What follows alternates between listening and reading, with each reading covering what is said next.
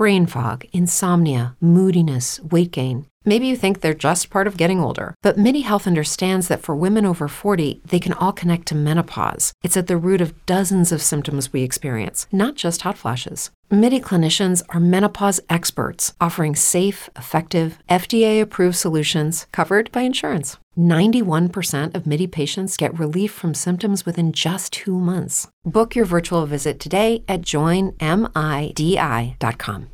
As humans, we're naturally driven by the search for better. But when it comes to hiring, the best way to search for a candidate isn't to search at all. Don't search, match with Indeed. When I was looking to hire someone, it was so slow and overwhelming. I wish I had used Indeed. If you need to hire, you need Indeed. Indeed is your matching and hiring platform, with over three hundred fifty million global monthly visitors according to Indeed data, and a matching engine that helps you find quality candidates fast. Ditch the busy work. Use Indeed for scheduling, screening, and messaging so you can connect with candidates faster. And Indeed doesn't just help you hire faster. ninety-three percent of employers agree Indeed delivers the highest quality matches compared to other job sites, according to a recent Indeed survey. And listeners of this show will get a seventy-five dollars sponsored job credit to get your jobs more visibility at Indeed.com slash podcast. That's Indeed.com slash podcast. Terms and conditions apply.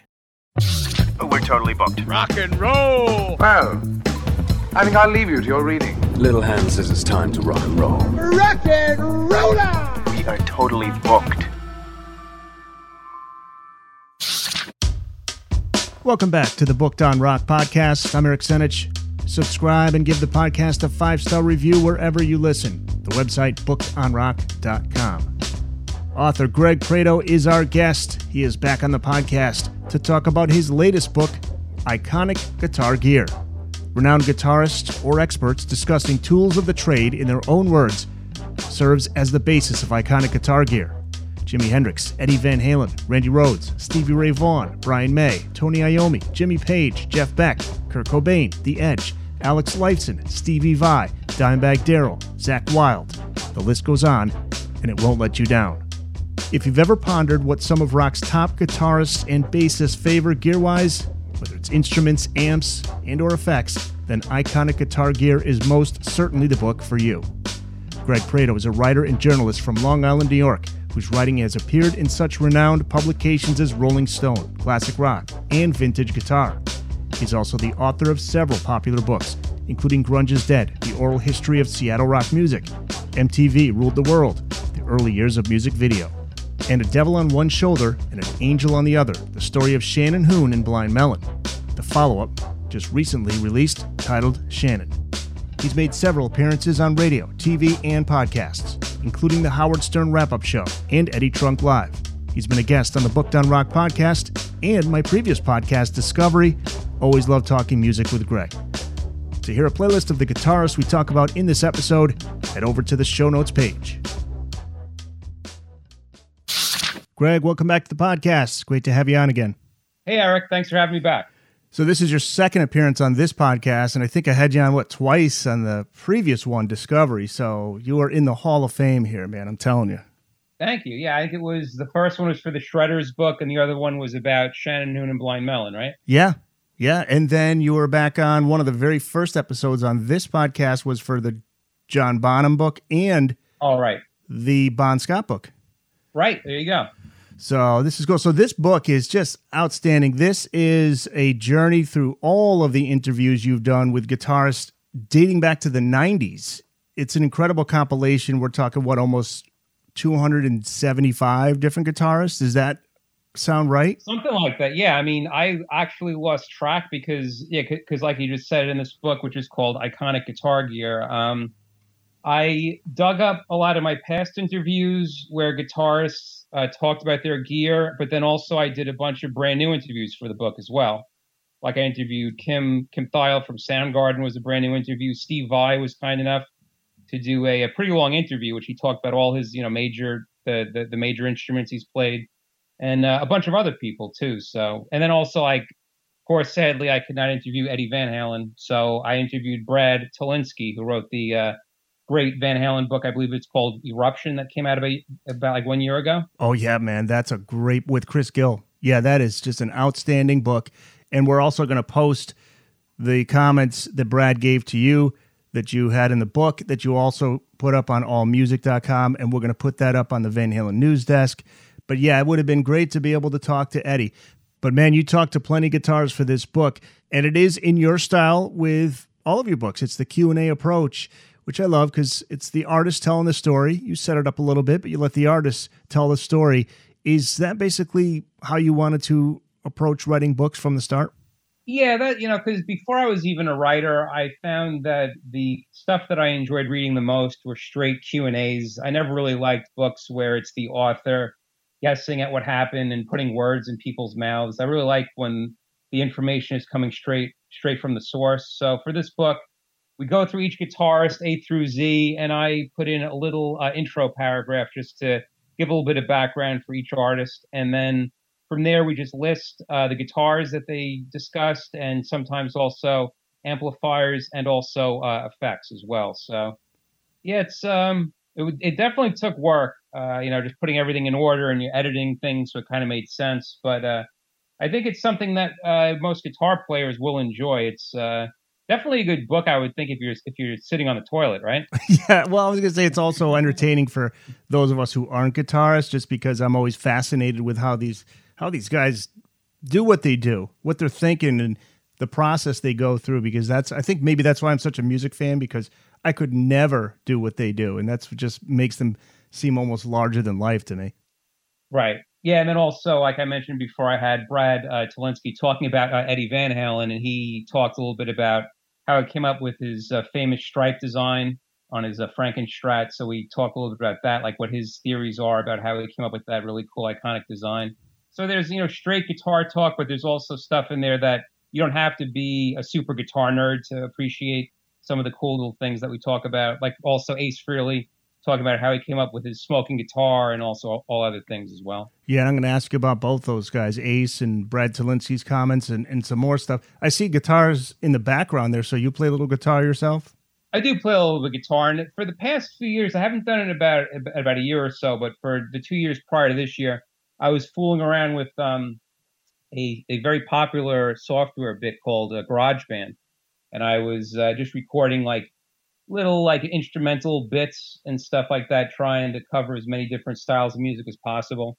Some shredding stuff, but then I also did some original things that sounded like yacht rock, some things that sounded like Soundgarden, some things that were jazzy. I tried to do a, a pretty wide variety of things, just strictly for my own personal uh, fun. Just but, having yeah, some fun, yeah. Is it endless exactly, tracks on uh, on that GarageBand? Is it endless tracks that you can put in there? Yes, yeah. Exactly. Yeah, like it, they have. What you do is you just pick some like bullshit drum loop that that you pick, and then you could just add the bass and guitar uh, to that. You know, so it's kind of like you start with the drums, and you just add everything else on top of it. So cool, man! Think about the musicians back from the forties, fifties, sixties, even the seventies and eighties and nineties yeah. too. It's like, man, if I could do that when I was a kid, that would have been cool. But, you know, I was going to say, I would have absolutely loved to have something like that when I was a teenager, just learning how to play guitar. That would have been great. Oh, yeah. As far as this book, any surprising comments that stand out for you from these interviews, something you never expected to hear? There's definitely some interesting things. Like we have Michelangelo Battillo talking about how he came up with his quad guitar. That's always kind of a, a funny thing that it had to do a little bit with Steve Vai playing a double neck in the Just Like Paradise video, and that, um, he didn't particularly like that Steve Vai was supposedly, uh, you know, kind of biting on his style a little bit. So he decided to up the ante. He went for four necks, hence the good old quad guitar. Yeah. I I love right, Just then, Like Paradise. I know Stevie didn't like that song that much. Not that he hated it, but it wasn't something he was into. You know, I kind of fooled myself into liking the Skyscraper album when it came out. But now that I listen to Eat 'Em and Smile and Skyscraper, there's absolutely no comparison between those two albums. I think Eat 'Em and Smile is one of my all-time favorite albums, and it's a uh, complete shame that that lineup didn't stay together longer and also continued in that uh, style of music. Because for Skyscraper, Billy Sheehan's told me over the years how he was told what to play, and it was uh, more like a little bit dancey, and it was definitely more like uh, you know, it was like more like synths and stuff like that. It definitely was not as raw and rocking as Eat 'Em and Smile. And uh, yeah, that to me is a uh, that that was a big that was a big fumble of the ball. In yeah, my estimation. Eat 'Em and Smile sounds more. It's more of a timeless album. You listen to that now, yes. And it's still so good. You listen to Skyscraper, a song like Stand Up. That hasn't yeah. stood up over the years as well. I, You're right. Sorry, that was a cheap joke. Right. Cheap joke, but um, I lo- I remember liking that song as a kid, and now when you hear it, you're like, yeah, that's very eighties, very eighties. Right. Part. Yeah. Right. Exactly. Yeah, and also like just uh, some other things. I interviewed uh, Brad Brad uh, Gillis, who we all know from the Speak of the Devil Ozzy album. Yes. He talks about how he came up. He pretty much created his own, you know, that, that red Strat that he's played throughout the years. He talks about that, how he painted it and he did like all different things to it. And uh, he had, he made it a point to buy one of the original Floyd Rose tremolos. I believe he said only two other people before had the tremolos. That was Eddie Van Halen and also Neil uh, Sean. And he was the third one to get one of the very first original Floyd Roses. Yeah, he loves so that, that doing was, those, the the dive bombs and the... Yes, yeah, he does that little cricket chirp thing he came up with. Yeah, absolutely. Well, let's yeah. let's go to the nineties. You start off with comments from Pearl Jam bassist Jeff Ament, and he talks about his use of the Hamer twelve-string on Pearl Jam's Jeremy, and that is him yeah. you hear in the beginning of the song. And without it, yeah. you know, what is that song without that? I wonder if they even tried to record it without that because it wouldn't have sounded the same. Exactly. Yeah, because I know that Jeff has told me over the years that he was inspired by Tom Peterson of Cheap Trick and also Doug Pinnick from the band King's X. They both used the eight-string and, and also uh, twelve-string, but Jeff was playing just, just the twelve. I know the other two guitarists have used eight and also twelve. But uh, yeah, without that twelve-string bass, which was a, a Hamer, which he talks about, yeah, that uh, Jeremy wouldn't, it would sound totally different. It would, it wouldn't sound probably as different from all the other songs on that album either, because I, to the best of my knowledge, I think that's the only album on Pearl Jam ten where he's using the twelve-string. I don't think he uses it again on anything else. Right, I think you're right. I don't think he uses yeah. it again, and it's just instant as soon as you hear it. Instant exactly. when you hear it in concert, too. Jeff Beck yeah. has one of the coolest tones in rock history. You include comments from Beck expert Wolf Marshall. Jeff has experimented so much throughout his career, so it's no surprise that he hasn't stuck to one gear setup. And Wolf really went into depth on Jeff's choice of guitars and amps. That guy's a serious Jeff Beck expert, huh? He is. Yeah. Yeah. You know, back back in the eighties and nineties, you know that Wolf Marshall did a lot of books. Uh, he did a book on Tony Iommi, Gary Moore, where he just pretty much analyzed their whole entire technique and also style. I don't, I don't know if he ever did a book about Eddie. I don't think he ever has, but yeah, but I know that he is a huge, huge uh, Beck fan, and he knows everything about him. So it was uh, great to speak to him about Jeff Beck, and also Stevie Ray Vaughan. I interviewed him about. He had some great things to also say about Stevie Ray Vaughan. But uh, yeah, with um, Jeff Beck, uh, I, I know Wolf tells a pretty cool story, which I didn't know, that um, in the book there's a photo of Jeff playing a Telecaster. It has two humbuckers, which I believe are two Seymour Duncan uh, pickups. And what happened was he traded Seymour Duncan. Uh, Seymour Duncan traded him that guitar, and the guitar that Jeff gave Seymour Duncan was the original Yardbirds Telecaster, and he, and Jeff Beck was like, yeah, sure, I'll trade you. And then when he when Seymour Duncan was walking out the door holding that guitar, he said to himself, like, holy shit, what did I just do? I just gave away the fucking Yardbirds guitar. Yeah. What what era of Beck do you like most? I love the early two thousands. Um, that might be an unpopular choice, but I love what he started doing in that early two thousands era with the electronic beats and stuff. Yeah, I'd say my favorite is uh, Beck, Bogart, Appice, Blow by Blow, and I'd say by by far my favorite Beck album is the album Wired from nineteen seventy-six. Yes. I absolutely love that album. Classic. Yep. That's you, my favorite. Adrian Belew, who's worked with Zappa, David Bowie, King Crimson, Talking Heads, which I didn't realize. You rank him high on your list of favorite guitarists. I would put him in, pro- he, I'd put him in possibly, well, we're, we're, we're, I guess we're going to get to this in a little bit, but he's yep. in possibly my top five favorite guitarists. He's either fifth or sixth, I'm not sure, but but yeah, but he also tells a, a pretty cool story about um back in the eighties you would see him playing these this well I think he may still uh, I don't know if he still plays it, but he he still played it up to about maybe ten or twenty years ago. It was a Strat that was relic. It was one of the first relic type Strats, and he talks about how he um took a brand new Strat and he set it on fire. He whacked it with a screwdriver. He dragged it through his backyard, and uh it definitely looks like that after you see what that, yeah. what that, what that, what that, what that Strat looks like. But uh, he talks about the guitars he used with King Crimson, because my favorite uh, stuff that, that he's ever done are the early eighties uh, Crimson albums, like um, uh, the albums um, "We Have a Perfect Pair," "Beat," and also, of course, Discipline is my favorite. That's Brian. That that has to be one of my favorite prog type albums of all time. Uh, the uh, nineteen eighty-one Discipline album. So let's get to who are your top five favorite guitarists. This is well, I have I, I put down five, but I, there's the, the number five. It's it's either between two people. I'll start with number one, Jimi Hendrix, because you think of what guitar was like before he, he came along, and there's absolutely no comparison to what guitar was like before that, and him being bold enough to use feedback and distortion and everything, and using the tremolo bar the way he did. So uh, I think he has to be number one. Number two has to be, of course, the person that we love so much, Eddie Van Halen. Yes.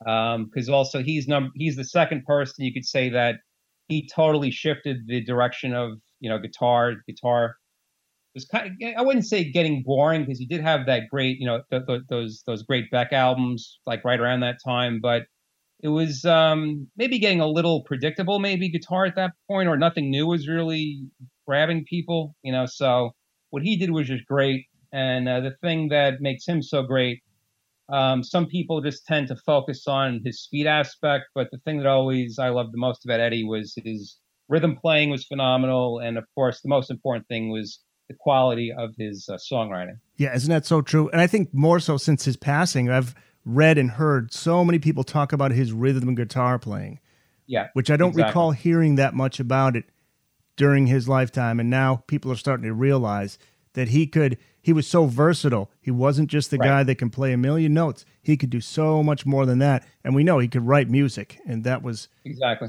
the key. Because uh, something I'm going to talk about later when I talk about my favorite solos is the intro to the song um, Mean Streets. I mean, some people would listen to that and think that it's a solo, but it's really just like a rhythm, almost like percussive thing he's doing. So that's not even really a solo. That to me is more like a really cool, like, thing that he's just, you know, again, he's not, I don't think it's showing off. It's more like trying new approaches with the guitar. That's, and I think that's what, you know, he, made him really stand out from everybody else was he wasn't just a speed demon. He was at the peak of his powers in that album. Exactly. Peak of his powers with experimenting and, and everything else that he did on that album is just timeless. How about I agree. The rest of the list? So we got, that's one and two, which one I, two. which I agree with, by the way, because Hendrix, you have to put one. Yeah. Without him, where where are the rest of the guitars? So you got to do right. That. Yep. Right. Exactly. And then number three, I have Queen's Brian May, who I think is also phenomenal with his whole uh, guitar army thing they used to call, because he would stack guitars and build guitar kind of symphony orchestra type things, which I think is phenomenal. Um, there's on the Live Killers album, the live version of the song Brighton Rock. Absolutely fantastic solo, because you think about it. Usually when a guitarist uh, does a guitar, a unaccompanied solo live, it just puts people to sleep. Brain fog, insomnia, moodiness, weight gain. Maybe you think they're just part of getting older, but Midi Health understands that for women over forty, they can all connect to menopause. It's at the root of dozens of symptoms we experience, not just hot flashes. Midi clinicians are menopause experts, offering safe, effective, F D A-approved solutions covered by insurance. ninety-one percent of Midi patients get relief from symptoms within just two months. Book your virtual visit today at join midi dot com. Judy was boring. Hello. Then Judy discovered chumba casino dot com. It's my little escape. Now Judy's the life of the party. Oh, baby, mama's bringing home the bacon. Whoa, take it easy, Judy. The Chumba life is for everybody. So go to chumba casino dot com and play over one hundred casino-style games. Join today and play for free for your chance to redeem some serious prizes. Ch-ch-chumba. chumba casino dot com. No purchase necessary. Void where prohibited by law. eighteen plus terms and conditions apply. See website for details. But uh, what he does on that, it's like a whole other song that he's playing. So I think it definitely, you know, it, it definitely keeps, it would definitely keep the average person's um, attention if they were at the show seeing that. Number four, and it seen, and so those are clearly my top three. Then after that, it gets a little blurry. Like I could name you like a hundred guitarists, but I have, I kind of try to just like bring it down to a few. Um, Tony Iommi from the band Black Sabbath. Of course, he's not the fastest soloist, but just the amount of guitar riffs that he came up with, his rhythms, uh, the tone, him being one of the first heavy metal guitarists to also tune, tune down to D. Um, yeah, I think that he definitely deserves to be in that top five. Huge influence on the nineties guys like Kim Thayil. And absolutely. Those guys, yep. Yep, absolutely. The number five, I, I put two people because it's hard for me to decide just one. I have Ace Frehley, and I also have a gentleman we just talked about before, Adrian Belew. Okay. I went with Ace because um, he's similar to also Tony Iommi and also, excuse me, like similar to Brian May and also people like, well, yeah, I guess actually Brian, Brian May is the best example of this, that they play a solo and you can actually sing along to the solo because it's complete. It's a complete like melody. Pretty much, and there's a lot of Ace Frehley songs you could just sing along to. It's kind of like a song within a song sort of thing. Um, Elliot Easton from the band The um, Cars was also like that as well, that the solos were like a constructed song within the song, although I don't think Ace Frehley really constructed his solos, but it just so happens that what he would play was very melodic and kind of like sing-songy at, at, at yep. points. Elliot Easton, somebody, a, somebody mentioned him one time to me, and I just thought, Elliot Easton, a great guitarist? And then I listened to his yeah. stuff, and it's like, oh, yeah, he is good. Yeah, well, I'd say one of my favorite solos of his, of I'm talking about uh, Elliot Easton now, is a song called Candio on their yes. second album. That's a that's a fantastic solo. Yep, absolutely. As far as Belew, I mean, uh, I don't think there's any other guitarist that really like that really truly sounds like him. He's completely original, and just his use of noise and odd notes and everything, and very interesting rhythms and. Just also his sound can alternate between clean, distorted, like really fuzzy distortion. He's always a very, a very intriguing and also very, very like uncommon sounding guitarist. So I felt like I had to put him in there someplace. What about Angus? Would you have Angus in the top ten? Angus I absolutely love. Yeah, you know, Angus I love. You know, honestly though, for me with A C D C, the thing that over the years that now that I love so much about A C D C, I think is the vocals of Bon Scott. That's the thing. I mean, when I was younger, I know I focused a lot more probably on Angus, but now as I'm older, I realize what uh, amazing talent and just what a great singer he was, that you hear a second of Bon Scott singing and you know exactly who it is. No one sounded like him. It was a very, very original singing style. So, yeah, yeah, no, but definitely I love Angus. Oh, yeah, but then yeah, if we're going to talk about Angus, I mean, really, Malcolm Young was probably equal, although, of course, Angus got all the press coverage and photos, but I mean, Malcolm. Malcolm Young was probably the greatest rhythm guitarist ever as far as rock and just all the riffs he co-wrote or wrote. Driving force. Yeah. Exactly. Driving force is a good explanation. I just talked to Susan Messino, who wrote some great books on A C D C, and that episode will be just before yours goes up. So Susan wrote oh, cool. some great books. How about five most yeah, underrated guitarists? That's a tough okay, one. Okay, the five mo- five most underrated. Number one, James Honeyman Scott from the band The uh, Pretenders. Okay.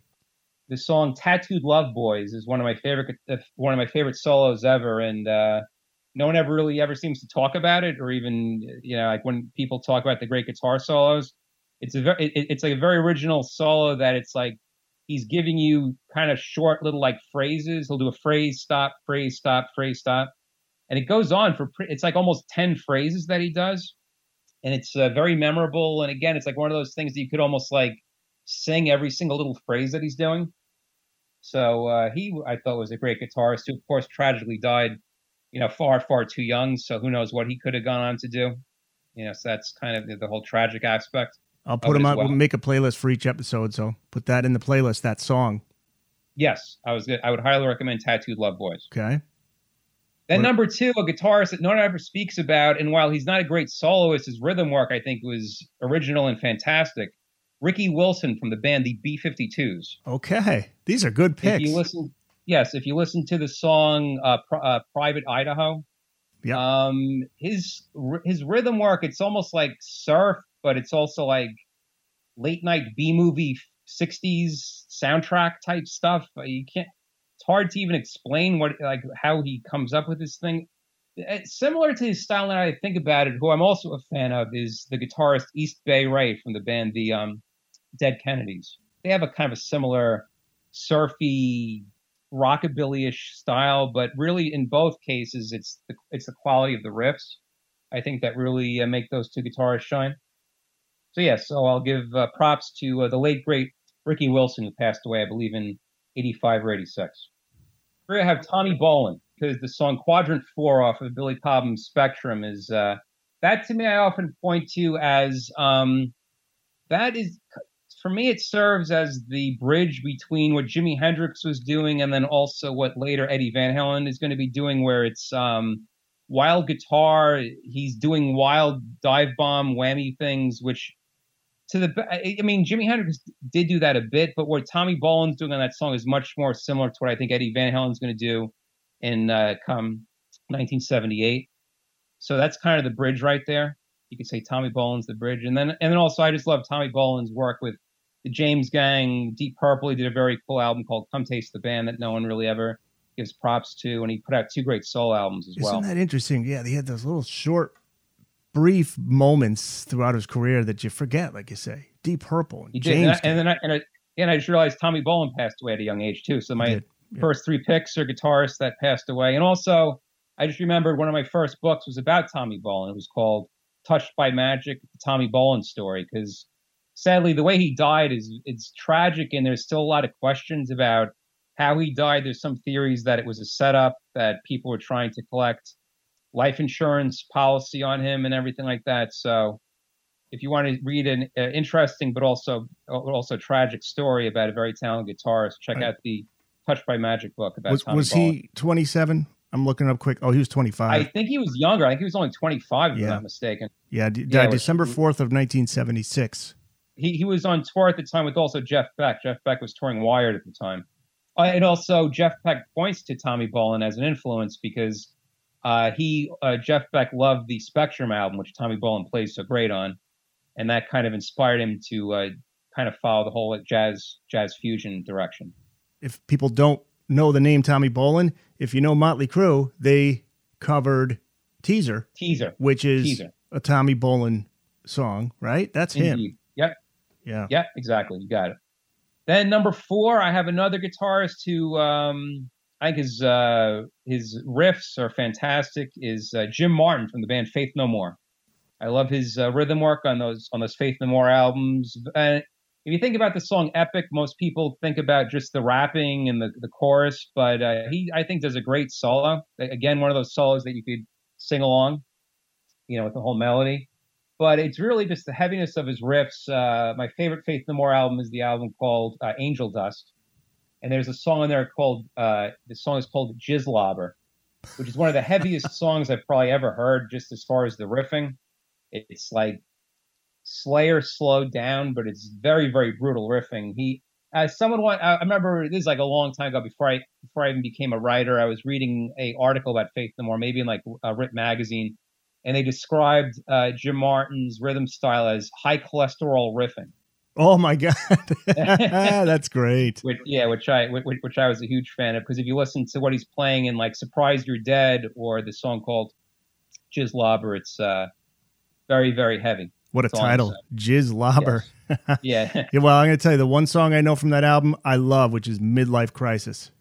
If you, if you're not familiar with that album, you should definitely give that a listen. That's in probably that's in my top five favorite albums of all time. Yeah, I'm I'm ashamed to say I didn't, because I love Midlife Crisis and I never invested in the rest of that album. They released quite a few singles from it.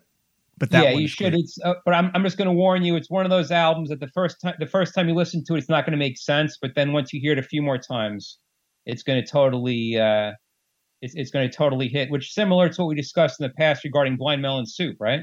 Yes. Oh yeah. Absolutely. And, spe- and, and speaking of Blind Melon, my number five is Roger Stevens and also Christopher Thorne of the band Blind Melon. Oh, nice. You got yeah. That's cool. Yeah. So you got those yeah, um, tied yeah, for I mean, five. Again, Yeah, because uh, what those guys do, uh, I don't, can't think of any other guitarists. I mean, maybe like the Allman Brothers, where it's two guitarists playing, they're like weaving in and out together, but they're not stepping on each other's feet. And um, they could do like a wide variety of styles, and you know they could solo. But for me, it's really the rhythm work of what's going on. I, I can't think really of any other guitar, any guitar duos in the nineties at the time that were doing what what, what they were doing with that kind of jazzy, jammy thing, but not jammy that like bores you. It was it was succinct songwriting. Live, they would maybe stretch out a little bit more, but on record, it was never uh, like this. It wasn't like a jam band that just goes on and on and just puts you to sleep. And still, you put a second book out on Blind Melon, Shannon Hoon. The second book yes. came out right recently, and I'd love to. Have- yes, it came out. It came out last year, just simply titled Shannon, which I interviewed. I did a roundtable interview with Rogers and also Christopher. And they talk about um, all the instruments that they use in all the Blind Melon albums. And uh, Rogers tells a good story, which I actually um, put, I actually stuck in this book, Iconic Guitar Gear, because it was such a good story that the yellowish guitar that he's playing in the uh, No Rain video. I remember that first tour, whenever I saw them, I saw them like five times on that tour. Every single time, that was the only guitar he was playing. And then after that tour, I never saw him play it again. And I asked him, like, what exactly happened to that guitar? And he said, uh, in the summer of nineteen ninety-four, Blind Melon was playing, he thinks it was the Reading Festival over in England. And uh, the guitar jack cut out, something happened. So he got frustrated and just took the guitar off and just kind of tossed it to the side. But, you know, tossed it to the side thinking that he'll just pick it up at the end of the show and, you know, it'll it'll get fixed. What happened was he tossed it to the side. Shannon Hoon saw him toss it, and he was under the false impression that it was time to smash guitars. So Shannon Hoon runs over, grabs the guitar, and smashes it into two pieces, throws it out into the audience, and that's the last he's ever seen that guitar. What was it? What are you doing? Exactly. That's what he said. What the hell did you just do is what he said. By, by the way, the two books, Devil on One Shoulder and An Angel on the Other, the story of Shannon Hoon and Blind Melon, the second one simply titled Shannon. Is that first book still your bestseller? Because I remember you said that. Yes, it is. Isn't that, that I'd cool? say my top, yeah, my, my top two bestsellers, funny enough, were some of my early books, which is A Devil on One Shoulder, which is about Shannon Hoon and Blind Melon, and then Grunge is Dead is another top seller of mine. What about that the t- Take It Off Kiss well. book? That had to have done well. Yeah, I, I actually put out two Kiss. I, I did a book called The Eric Carr Story, which is pretty popular. But then more recently, I did a book called Take It Off, which is about uh, Kiss's non-makeup uh, period, which admittedly, I really am just a seventies original lineup Kiss guy. But there's no denying that the non-makeup era did have its uh, you know, pretty good points. And also, it did keep Kiss alive because Kiss was totally dying before they took off their makeup. I mean, the Creatures of the Night album, I am a huge fan of. It's probably in my top five Kiss albums, although I, I am, like I said, really just primarily, if I'm going to listen to a Kiss album, it's going to be either anything from the seventies. It's primarily stuff from the seventies, but the Creatures of the Night album is a gloriously heavy Kiss album. But even though that was a great album, that album bombed at the time in nineteen eighty-two. Kiss was uh, considered dead, and they had they pretty much had no choice. They had to take the makeup off, and by doing so, they were able to success, successfully resuscitate their career. Yep. And people should check out, there's a recent episode of Three Sides of the Coin, the Kiss podcast, which you've been on. And they were Yes, actually. They, yes, I am actually on that. Uh, I, I am on that episode. Oh, that's right. Yeah, that's right. Yes, it was for that where book. I, where, I, where, yeah. I, where I talk about the top five underrated Kiss songs of all time. Yes. We talk about, um, you know, because what it is, I wrote recently an article for the All Music site where I picked the top five underrated Kiss songs and I talked about each. And then the gentleman on the Three Sides of the Coin podcast had me on about maybe a month ago. And we talked about that as well as several other things. And we also talked about the Iconic Guitar Gear book as well. Yeah, I can't I, I can't believe I, I was just thinking about one that you were on before to talk about Take It Off. But you're right, because yes. actually when you, you emailed me, literally when I'm reading it, I was listening to you on that episode okay. of Three Sides of the Coin. Um, yeah, but, yeah, yeah, so, yeah, yeah. So that was the second time. Yeah, I was on it when the Take It Off book first came out in two thousand nineteen, and they had me on again about a month ago. So but you, people should listen to a recent one. They had the guy on who, when he was a teenager in Saint Louis. K- oh, Kiss, right. Yeah, the, the K S, K S H E fe- festival or something like that. Yeah, the kite flying event. And, oh, yeah, kite, yeah, kite. And, and Kiss, yeah, Kiss was just, nobody knew who the hell they were. They just came right. out with the first album. But yeah, yeah. He, I have to, he, yeah, you know, yeah, I was yesterday, I was surfing through YouTube and I saw that as a new video and I've been meaning to listen to it. Oh, that. It's fun. And he, yeah. the guy said, man, he's like, the, the band was tight. Yeah, the band was legit. And that was. The only thing I could think of that's similar is, um, like, like you said, you had me on before talking about the book I did about uh, Bon Scott, which is called A Rock and Rollin' Man. And the only thing I could think of that's similar to that is I interviewed David Ellefson, formerly of the band called um, Megadeth. And he talks about going to see Cheap Trick in an arena, I believe in Minnesota. And uh, he bought tickets. Him and his friends go there, and, they'll, and they don't know who was opening up. They're like, I don't know who's opening up. They're like, you know what? Let's just like stick our ears to the to the window, or excuse me, to like to to to, to the door, because they were they were doing a sound check. And they say to each other, like, I think it sounds like A C D C. And they go in. And who's opening up? But A C D C on the Power Rage tour. Yes. And I mean, that to me is just like, you don't know who you're going to expect. And that just is a complete shock that you're seeing A C D C at the height of their powers with, you know, Bon Scott. I just heard that from Susan Messina, who was just on talking about uh-huh. that very thing. And she said A C D C okay, and Cheap Trick, they were super tight. And She said something about it was the only time when both of them did an encore together. I can't recall oh, okay. what she said, but they had a great relationship. And yeah, imagine going to see that show, how much it would cost today to see right. those two exactly. guys. Exactly. Yeah. yeah. yeah. But, but yeah, but just, just the thought of not expecting to see one of the greatest bands ever, and there they are opening up, is uh, mind-blowing. The Booked on Rock podcast will return after this. With the Lucky Land Slots, you can get lucky just about anywhere. This is your captain speaking. Uh, we've got clear runway and the weather's fine, but we're just going to circle up here a while and uh, get lucky. No, no, nothing like that. It's just these cash prizes add up quick. So I suggest you sit back, keep your tray table upright, and start getting lucky. Play for free at Lucky Land Slots dot com. Are you feeling lucky? No purchase necessary. Void where prohibited by law. eighteen plus terms and conditions apply. See website for details. Hello, it is Ryan, and I was on a flight the other day playing one of my favorite social spin slot games on Chumba Casino dot com. I looked over at the person sitting next to me, and you know what they were doing? They were also playing Chumba Casino. Coincidence? I think not. Everybody's loving having fun with it. Chumba Casino's home to hundreds of casino-style games that you can play for free anytime, anywhere, even at thirty thousand feet. So sign up now at Chumba Casino dot com to claim your free welcome bonus. That's Chumba Casino dot com and live the Chumba life. No purchase necessary. V G W. Void where prohibited by law. See terms and conditions. eighteen plus. Don't miss an episode of the Booked on Rock podcast. Subscribe wherever you listen to your podcast, or just go to the Booked on Rock website, booked on rock dot com, to find a full listing of podcast platforms where you can subscribe and follow. That's booked on rock dot com. Let's talk Richie Blackmore again. He loves the Fender Strat, and there was an interesting quote from the new book from bassist Rudy Sarzo of Quiet Riot fame, Ozzy Osbourne, Whitesnake. Yes. And he, he said the Fender Strat is the most unforgiving guitar you can play. If you don't know right. how to play, don't even try a Stratocaster. What do you think makes it so difficult to play? Uh, you know, I'm trying. Well, the Les Paul is definitely a uh, is a like fatter sound, we know, because of the humbucker pickups. The Strat, I mean, personally, you know, it's funny that he said that, because I kind of find the Strat to be a little more like versatile as a as a guitar, because I have a I have a cheap Strat and I also have a cheap um, Les Paul, and I mean, I definitely like both. I mean, the, the Les Paul, I think I, my, my hand it, it's more comfortable on like the wide uh, neck of a Les Paul, but a Stratocaster, I don't know. It seems like you could get you could do like a more wide variety of sounds out of a Strat, I think. I don't necessarily think it's that. I mean, it's kind of, it's kind of like. I mean, it, it is a good point, but I, I just don't know. I mean, maybe if Rudy can, I maybe should have asked him for maybe some um, examples. And then what's interesting is he says that about a Strat. Meanwhile, we all know that Randy Rhoads played pretty much Les Pauls or guitars that were similar to Les Pauls, such as his Jackson Concord. We have to talk about Eric Clapton. Todd Rundgren talked to you about his guitar during the Cream era.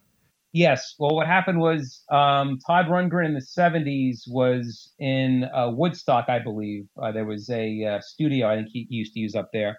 And he was hanging out, I think, with the band called The Band. And uh, one of them or someone associated with the band had what's called the Fool, less, uh, excuse me, the Fool Gibson S G, which was the Gibson S G Eric Clapton used back with the Cream. And uh at that point, though, it was totally neglected and it was falling apart. And Todd Rundgren said the bridge had fallen off, and they put some just piece of crap wooden thing there to kind of, kind of like replicate a bridge. But he said it was not even playable. The guy who owned it was using it really just for slide work at that point. But he was able to buy it, and he got it totally refurbished. And uh, you see in early eighties Utopia videos of them playing live, he he plays primarily that that. Uh, guitar, which has a very psychedelic type paint job on it. Then uh, then Todd Rundgren said about, I think, ten or twenty years ago, he had to sell it because he came into some financial problems. So he had to sell it off. And uh, I forget how much he said he got, he sold it for, but I'd imagine it's a pretty, it was, it was for a pretty penny, because it definitely is a pretty famous guitar. That's cool. I love when guitarists name their guitars, like Stevie Ray Vaughan. Right. was Yeah, was Frankenstrat. Frankenstrat. And Stevie Ray's, what was Stevie Ray's favorite? You mentioned it in the book too. He's got oh, he, I well, I I know, of course, B B King had uh, Lucille. Oh yeah, Lucille. Right. Yeah, yeah, yeah. Staying yeah. staying with guitarists who came out of the sixties. How many of the guitarists you talk to will cite Leslie West as a huge inspiration? Oh, you know, I'm I'm very happy you brought up Leslie West, because about a month ago I went through an intense mountain listening phase, and I got to tell you, Leslie West, I really should have listed as uh, as as one of my favorites. You know, with, the thing with Leslie West is his tone was just so amazing on those oh. early uh, th- those early Mountain albums. Yeah, the, the first three Mountain albums. Uh, well, the, the first album was really just considered a uh, Leslie West solo album called Mountain. So that one, and then the next two, which were Nantucket Sleigh Ride, and the other one, the other title is slipping my my uh, mind right now. You know who brought me but, um, brought me or brought that band to my attention more so than any other? Howard Stern. Yes, loved Leslie. Yeah. Loved yeah, Leslie and loved his playing and loved Mountain. Yeah. Yeah, exactly.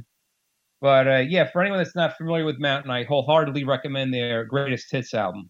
It's fantastic. Yeah, great place and, to uh, start. We... I mean, it, it's really just his uh, his his sound was what was great. And uh, I interviewed Brad Tolinsky for the book about Leslie West, because Leslie sadly passed away about one or two years ago. Yeah, nice. And he got his uh, tone in the early seventies because he was playing through a P A. He was not playing through an actual guitar amp, because the story goes that he was going on tour and he was using Sun amps at the time, and Sun sent him a bunch of boxes. And he didn't open them up until the day before he was going to leave, or the actual day he was going to leave. And he opens them up, and they're not amps. They're actually P As. So he had no choice but to take them on tour. It just so happened he found out that if you dialed it in a certain way, you could create natural distortion and fuzz, and it gave a huge, big, fat sound. Isn't that coupled cool? With his, he, he used a Gibson uh, Les Paul Junior Climbing from nineteen seventy. Of course, that, there you go, Climbing. Yeah, that has yeah, Mississippi Queen, which everybody knows, but... that entire album, theme from an imaginary Western, speaking of yes. Cream, Pete Brown, Jack Bruce wrote that. Pete Brown was the guy who wrote a lot of the lyrics for Cream songs. Yes. Never in My Life. Silver Paper is so cool. Yes.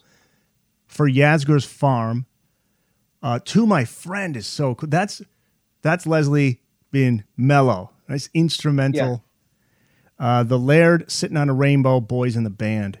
And then they followed yeah. with Nantucket Sleigh Ride, which you know, had obviously the title track. Title track is probably my favorite song of theirs. Yeah. Don't Look Around. Yeah. They, yeah. Very, very underrated. And they were at Woodstock. A lot of people forget that.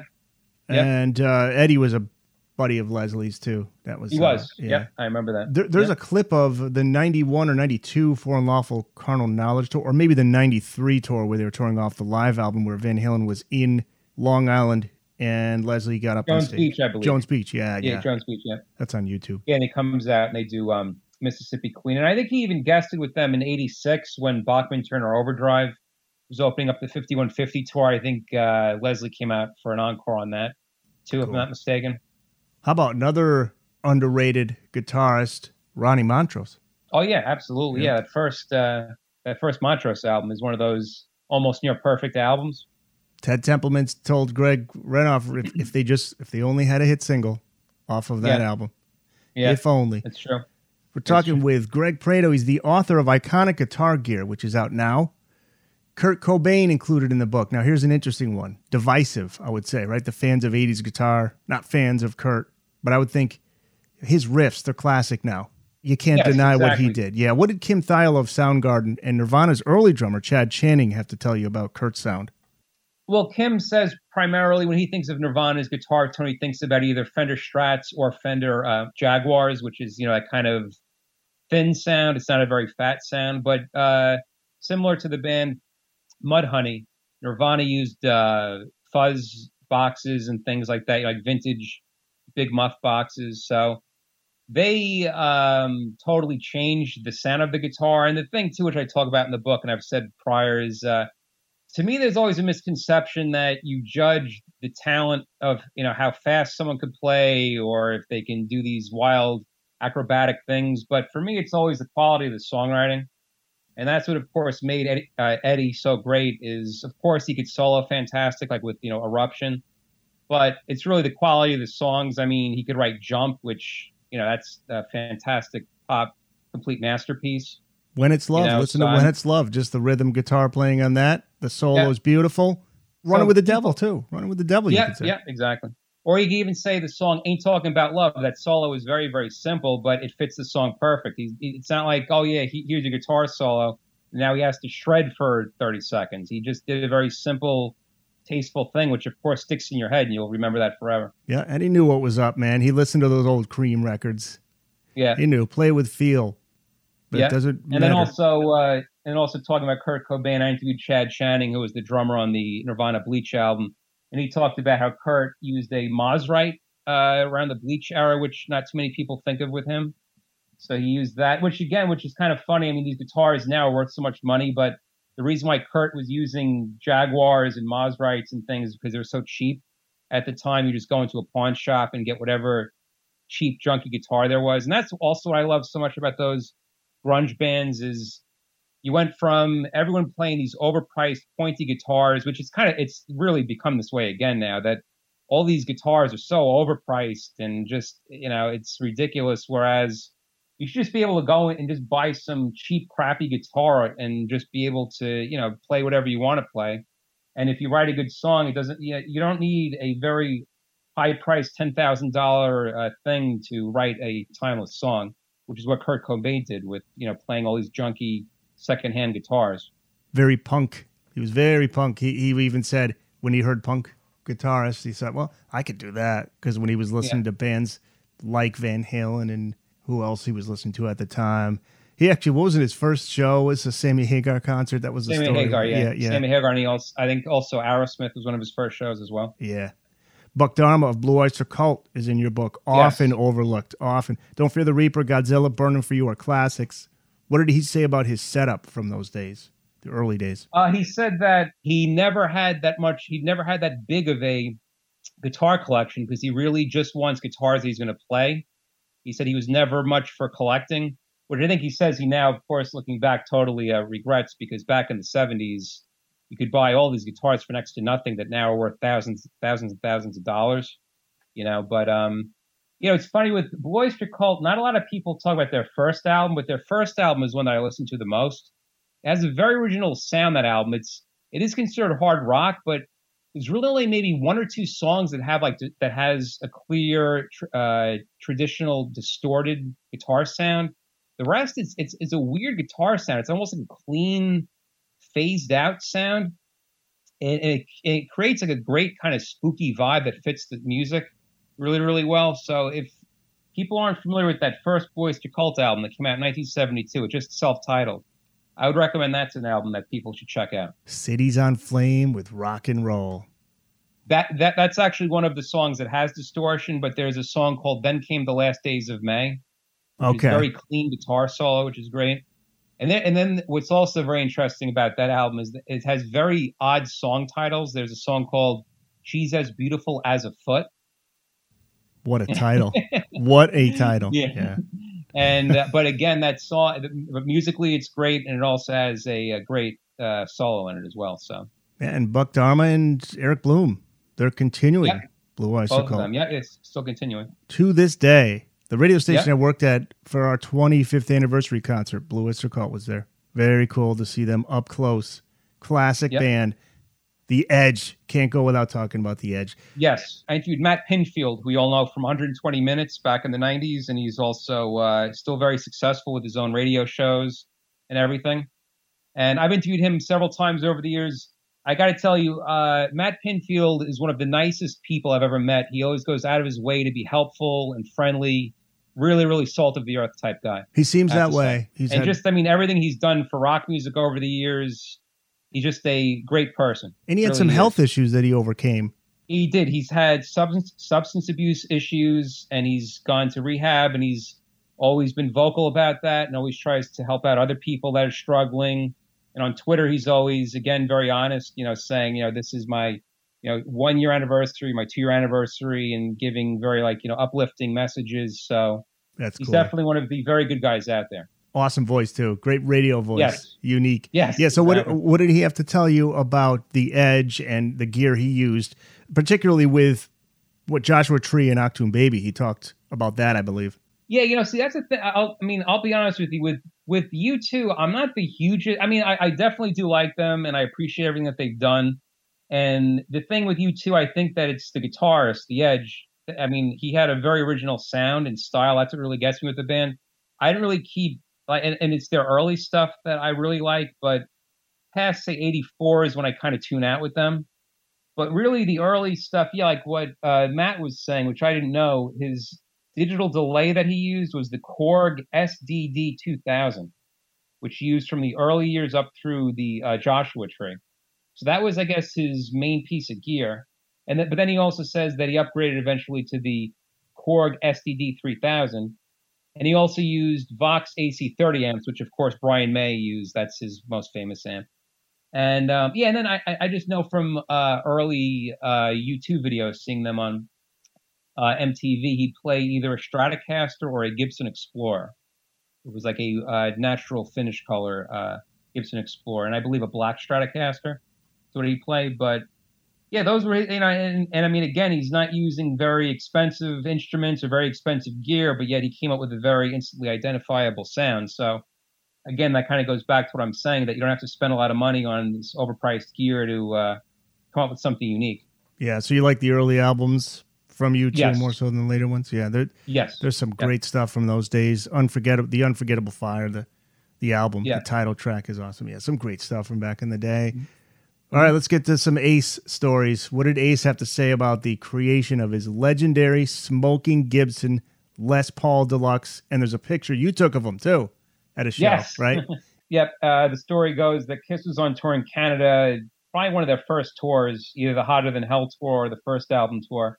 And uh, he bought some fireworks, inclu- including some uh, smoke bombs. And he took the back uh, off the guitar. You know, the little uh, he, he unscrewed the little back, where, like the cavity is. And he put smoke bombs in there and he lit them. And it created a pretty cool effect, but by doing so, it kind of screwed up the wiring and everything inside, so it kind of fried the guitar. So he, I guess he and also his tech then worked on a system where it was just its own little uh, unit by itself so that it wouldn't screw up the wires anymore or anything like that. And then you see as Kiss got bigger, then he, you know, had professionally done um, Les Pauls that he would push in the pickup and then a light would emanate from the pickup, and then smoke would come out through that pickup. And also something that Ace talked about, which people kind of tend to overlook, in the eighties, he had a short-lived signature guitar from Washburn called the A F forty, which was kind of like what I'm talking about. It was like a pointy guitar, which kind of reflected the time where everyone felt like they had to have some kind of pointy, odd-shaped guitar. And uh, he even says that uh, he, his quote is, when I plugged it in compared to a Les Paul, it just didn't cut the mustard. So... Kiss collectors probably enjoy trying to hunt down those uh, guitars nowadays. First time I ever realized Ace was just a badass guitarist was laying down the first album vinyl on my brother's record player and Cold Gin, the riff to mm. Cold Gin, man. That was like, yep. yeah, this dude can play. I don't know if I mentioned it earlier, but um, one of my favorite solos of his is on Hotter Than Hell called Strange Ways. It's a song that not too many... I mean, of, of course, serious Kiss fans know that, but like, if you're just a leisurely Kiss fan, you may not know it. But it's uh, the last song, "Hotter Than Hell." It's like a very Hendrixy type solo. I'm gonna give so, you mine. That's that might surprise some people, but I just like you said, the diehard, hardcore Kiss fans will know this one. It's an album that the fans hate, but this solo is awesome. It's from Music from the Elder, mm-hmm. and it is the entire track is great. Two of them really. One is Dark Light. Escape from the Island. Yes, you got it. Escape from the Island. Oh, man, that's good. Yeah. Unfortunately, yeah, that, you know, nobody heard it because the album bombed. But that right. song. What's, yeah, what's what's sad is they just uh, totally fumbled the ball at that. They People have said, too bad they, they didn't put out Creatures of the Night at that point instead of The Elder, because that's what Ace going into The Elder told Gene and Paul. He said, look, I want I, this next album has to be a heavy album, return back to basics. We're losing fans. The last couple albums, there was Dynasty, which had uh, the disco song called I Was Made for Loving You. Then in nineteen eighty, it was, it was an album called Unmasked, which was very poppy. And he just told them, he said, look, we, we have to get serious again. And Gene and Paul thought doing The Elder was a good idea, which that album is, is awful. yeah. And, uh, pretty much made Ace leave the band shortly thereafter. Yeah. I'm just a boy. Yeah. A world without heroes. A world without you seeing Gene cry at the end of the video. Yeah. No, Escape from the Island, such a cool instrumental. Actually, I would say the solo on Dark Light, that might be my favorite Ace solo, but then again, he's got some great solos. You can't, I, I yeah. don't know if you can put that above some of the classics like uh, Detroit Rock City, or I think of one of his other great. She is also a great solo as she, well. The song yeah, she. Oh, absolutely. Which yeah. then the, uh, the the the solo in She, Mike McCready later used to start his solo in the song called Alive by Pearl Jam. Yeah, that's yeah. he's a and huge then, Ace fan. Yeah. And then also Mike McCready says besides Ace and She, uh, Robbie Krieger of The Doors, the solo five to one also starts very similarly. Okay. Well, down, down, down, down, down, down, down, down, down, down, down. It's the same. That's cool. Now we're talking Mike McCready and the guitarist he loved, along with Ace. He loves U F O Schenker, Michael Schenker. Michael There's Schenker. Another one that's a great guitarist. Did you ever interview him? I've interviewed him many, many times. Yes, okay. I have. Yeah, I actually did a book uh, called German Metal Machine Scorpions in the seventies. What book haven't you and written, man? With- you are prolific. Yeah. Prolific. Yeah, that's cool. He's he seems like a nice guy, very quiet.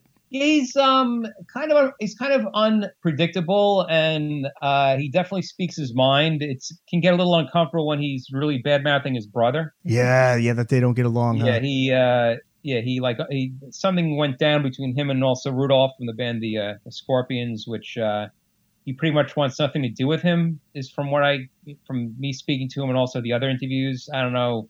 It was a bad business thing that went down or uh, something else. He yeah. just wants to keep his distance, which is kind of sad.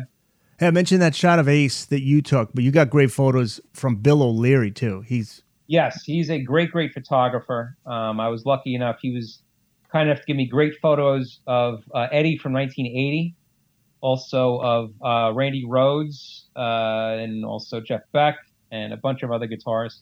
Also really cool pic. It's a cool, clear photo of Todd Rundgren playing the Eric Clapton, the Fool Gibson S G as well. Yeah, he's got one of Andy Summers of the Police, which is really cool. Close-up shot of yes. Andy Summers. And there's a guy, yep. there's a sound I like more and more as time goes on. What a distinct tone he has exactly on those Police yep. records. I get an image of a razor-thin sheet of metal, like super sharp, shiny, crystal clear. Right. What can you talk about his guitars? The first he bought from a kid in L A, right? It was a couple hundred bucks. Yes. Yes, he taught, He said he bought it from a kid in L A, and he said he took it home and he realized that he ripped the kid off. So he actually got back in contact with the kid, and he said, "Look, are you sure? You know, you sure you want this back?" And the kid's like, "Nah, take it. I don't want it." And he talks about with the Telecaster, whoever owned it before did all these like strange things to it, similar to what Eddie did, where he um, put all these like aftermarket uh, add-ons to it. One thing I don't know what was part. It, it's listed more in, in the book, Iconic Guitar Gear, but. He talks about something was run on a battery in his guitar, and there was also another switch added. I think it was maybe a phase switch or something. And if you look at the picture of it in the book, you can you can clearly see what he's talking about with the little switch. That shot that Bill O'Leary took of him? Yes, yes. You can see there's like a little phase switch. And right now I'm looking at it. It's a black and white. Oh, okay. I see what it is. It's a switch, and also what was added was was like another... either volume knob or some kind of tone control knob. You see, he has three knobs, I think. I'm trying to and find. And he has it. a switch. He has a switch between two knobs. Oh, then yeah, here it is. Yes. Yeah, so, oh yeah, you're right. And then also, of course, a, a humbucker was added to that Telecaster as well. I actually, yeah. I got to see Sammy in the Circle, Sammy Hagar in the Circle, and George Thorogood opened up. George Thorogood's a badass guitarist. He yeah, he could play the I slide. Agree. He could play the slide really good. That was a fun show. Yep. Sammy's a good guitarist too, man. You got to give him credit. He can. He is. He he can. I agree. He can play. Yep. The Gibson double neck guitar, synonymous with two guys, Jimmy Page and Don Felder. Jimmy on Stairway yes. to Heaven, Don on Hotel California. Don shared with you some info on his Gibson twelve seventy-five double neck and where it is these days. Yeah, he uh, donated it to they they they had the um Metro the Metropolitan Museum of Art. Called uh, play called Play It Loud, which I don't think they have it anymore. But at the time, they had all the classic guitars. They had Frankenstrat. They had some some of Jimi Hendrix's guitars. They had Jimmy Page's double neck and also Les Paul, Eric Clapton's Blackie, and they had the uh, Don Felder double neck as well, which he uh, used on uh, Hotel California. It was the E D S twelve seventy-five is the Gibson double neck guitar that he used, which. Uh, You can see in the Hotel California video.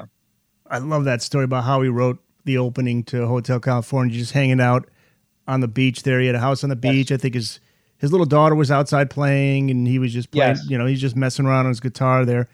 And he always had a recorder by and put it down on tape, yep. send it to Henley, and there you go. Next thing you know, you got a, a friggin' classic, a timeless oh, yeah. classic, right? This is interesting. you, you talked to both John Frusciante and Josh Klinghoffer of the Red Hot Chili yes. Peppers. And you got Josh, who replaced Frusciante, and I thought Josh did a great job on the two Chili Peppers albums that he was on. twenty eleven's I'm With You, twenty sixteen's The Getaway, which I love. And mm. he did justice to the band's sound, which Frusciante had a big part in. So what did you get out of those two interviews? Did you pick up on any similarities in their approach to getting that sound? Was there anything you picked up on? Well, yeah, I mean, I, I think they have a similar sound because Josh, uh, he he was originally touring with the Chili Peppers when John was still in the band. So he was pretty much just like his, uh, you could Protégé. say, backup guitarist. Yeah, yeah. So, but then also uh, Josh talks about in the, in, in the book that he started playing a Strat and like Fenders because of John Frusciante to get to get his type of sound that fits well with the Peppers. And he even says that, um, uh, Josh says that he bought, I believe, a Gibson Firebird at one point, thinking he'd be able to try to work it into the Chili Peppers sound. And he said no matter how hard he tried, he couldn't do it because Chili Peppers sound is pretty much just the Strat. That's the guitar sound you expect from that band. Kirk Hammett of Metallica talked to you about the guitar he used on nineteen eighty-three's Kill 'Em All. A simple amp yes. effect setup. Yeah, it was very, very straight ahead. It was just a um, Flying V, Gibson Flying V that I don't think he talked about it in my interview, but I know I've read in the past that he worked a summer in Burger King, I believe, just flipping burgers just to save up uh, the uh, precise cost of what a of what a Gibson Flying V would cost. And he uh, got that, and then he pretty much quit right afterwards, I think, after he was able to purchase that. But um, he also talks about how uh, when they were recording the song, uh, I think it was the song uh, Metal Militia. He talks about how they have a uh, tube screamer and that there's a tritone. He says, I'll read it to you. He says, uh, I know that Metal Militia starts off with a tritone right before the rest of the band kicks in. I remember I couldn't have the tube screamer on for the tritones because it would feed back in the hole where those tritones would go. So I remember Lars sitting there with a tube screamer in his hand, and I asked him to turn the tube screamer on after the tritones so I could just start ripping immediately. I wouldn't have to worry about turning on the tube screamer with my foot. That's actually Lars turning on the tube screamer and on that on that solo for uh, Metal Militia. That's old school Metallica right there. Kill 'Em All. It was a it was a nineteen seventy-nine Flying V was what he used. The Booked on Rock podcast will return after this. With Lucky Land Slots, you can get lucky just about anywhere. Dearly beloved, we are gathered here today to. Has anyone seen the bride and groom? Sorry, sorry, we're here. We were getting lucky in the limo and we lost track of time. No, Lucky Land Casino, with cash prizes that add up quicker than a guest registry. In that case, I pronounce you lucky. Play for free at Lucky Land Slots dot com. Daily bonuses are waiting. No purchase necessary. Void where prohibited by law. eighteen plus. Terms and conditions apply. See website for details.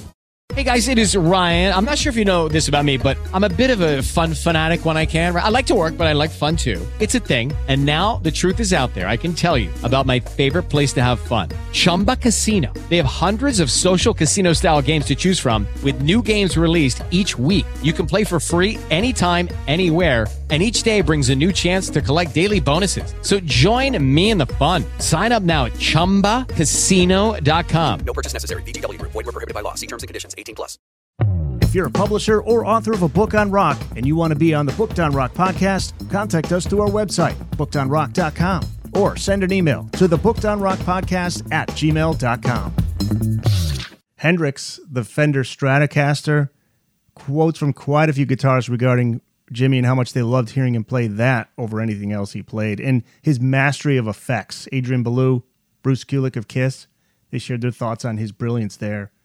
Yes. What it is, is uh, for that, I just recently in twenty twenty did a book called Avatar of the Electric Guitar, The Genius of Jimi Hendrix, for which I interviewed uh, Steve Vai, Joe Satriani, uh, Kirk Hammett, many, many uh, guitarists. So I was able to really just take some uh, juicy quotes from that and put it into this. But uh, yeah, I mean, um, the thing with Jimi Hendrix, and I've said this before, Jimi Hendrix and also uh, all the greats, I even say it in the, I believe it's in the uh, uh, forward to the book of the uh, book we're talking about called uh, Iconic Guitar Gear. I talk about how um, you could have given Jimi Hendrix, Eddie Van Halen, all the greats, like any, you can give them like a cheap piece of crap guitar and they're going to make it sound like them. Because I have the belief that it was, it was all in their hands and they were able to have their personality come out through their fingers and through the strings and everything. So, you know, of course, while you associate a Fender Stratocaster with Jimi Hendrix, you could have given him just about any guitar, and I think it would have sounded like him. Because, I mean, if you even uh, watch some of the, like, the Isle of Wight Festival, which was filmed in nineteen seventy, I think less than a month before he died, Jimi Hendrix, he's playing a Gibson Flying V, and he's pretty much, it pretty much sounds like Jimi Hendrix. It's not like that it sounds that much different than when you hear him in sixty-seven or sixty-eight. So that just kind of proves my point that you could have handed him any, any old guitar, and he would have made it sound like Jimi Hendrix. Yeah, and then the reverse would be, there was a guy, and I always forget who it was, but there was a guy who said he he was with Brian May, and he was around all of his gear and his setup, played with his guitar, and he couldn't sound like Brian May. I think it may have been Steve Vai. Steve Vai said in nineteen eighty, when he was in Frank Zappa's band, he just happened to bump into Brian May, I think somewhere, like a, a, a, maybe like this, not the Starwood, but the Whiskey or one of those places, and he went up to him and introduced himself, said, "Hi, my name's Steve Vai.